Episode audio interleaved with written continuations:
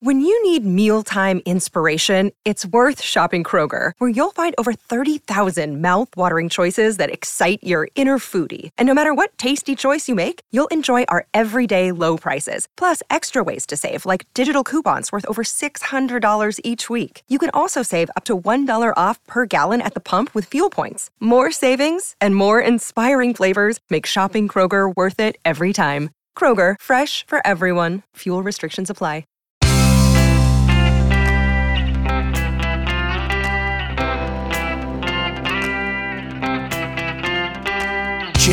Life one story at a time. This is the Chicken Soup for the Soul podcast with editor in chief, Amy Newmark.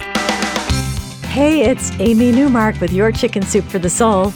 Today's inspiration and advice come from Chicken Soup for the Soul Grieving, Loss, and Healing.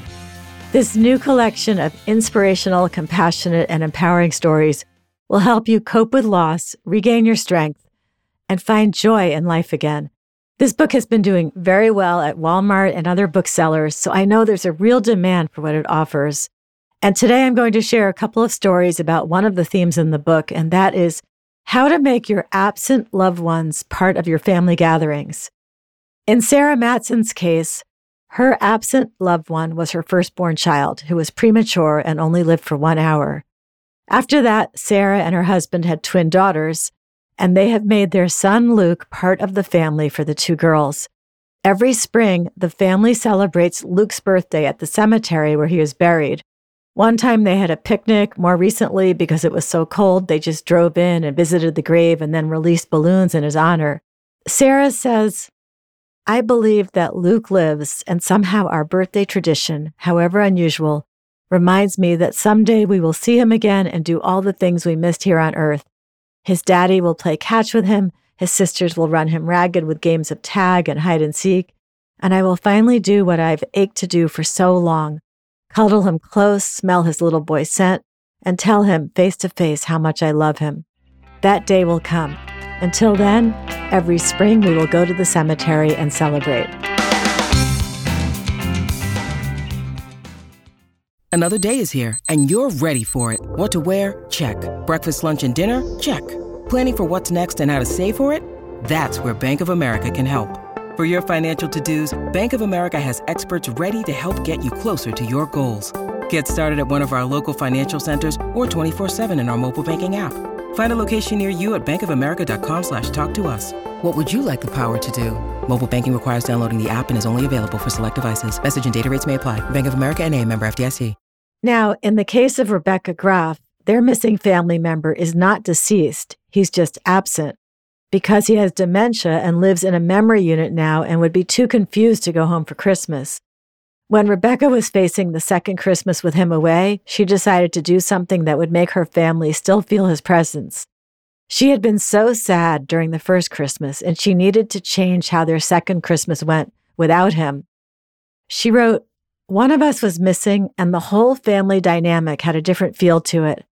I knew I needed to work at making our family time during the holiday season special once again, despite my husband's absence.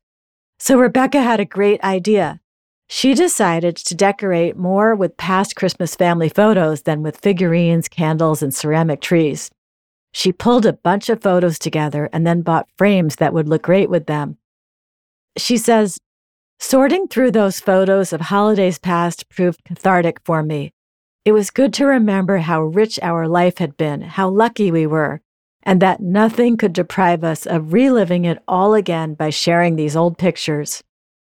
When the kids arrived that Christmas and saw all the photos framed and positioned around the house, they had a ball going from room to room, exploring, recalling their own stories and memories, and sharing them with their husbands.